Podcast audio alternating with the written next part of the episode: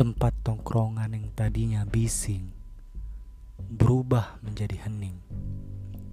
Hujan yang tadinya mengguyur kini berangsur kabur. Yang tadinya menguap ingin tidur, kini sang kantuk malah mundur teratur. Sepertinya mata sedang dimabukkan insomnia.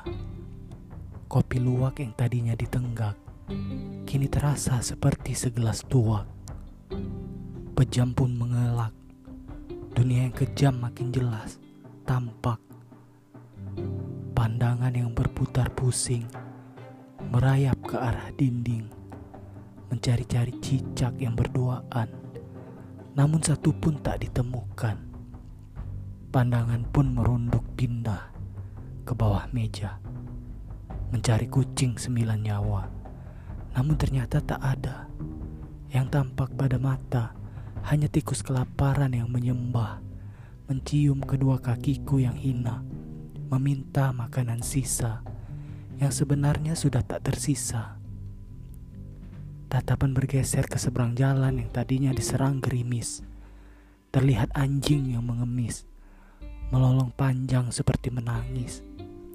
Apa karena tatapanku yang sinis, atau karena ia mendengar kata hatiku yang bengis? Binatang haram bermuka seram. Kenapa kau ada di situ saat malam? Kenapa kau pamerkan gigi taringmu yang tajam?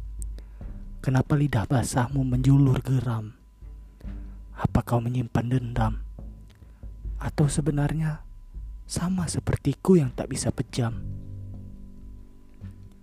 Bosan terlalu lama melihat si anjing.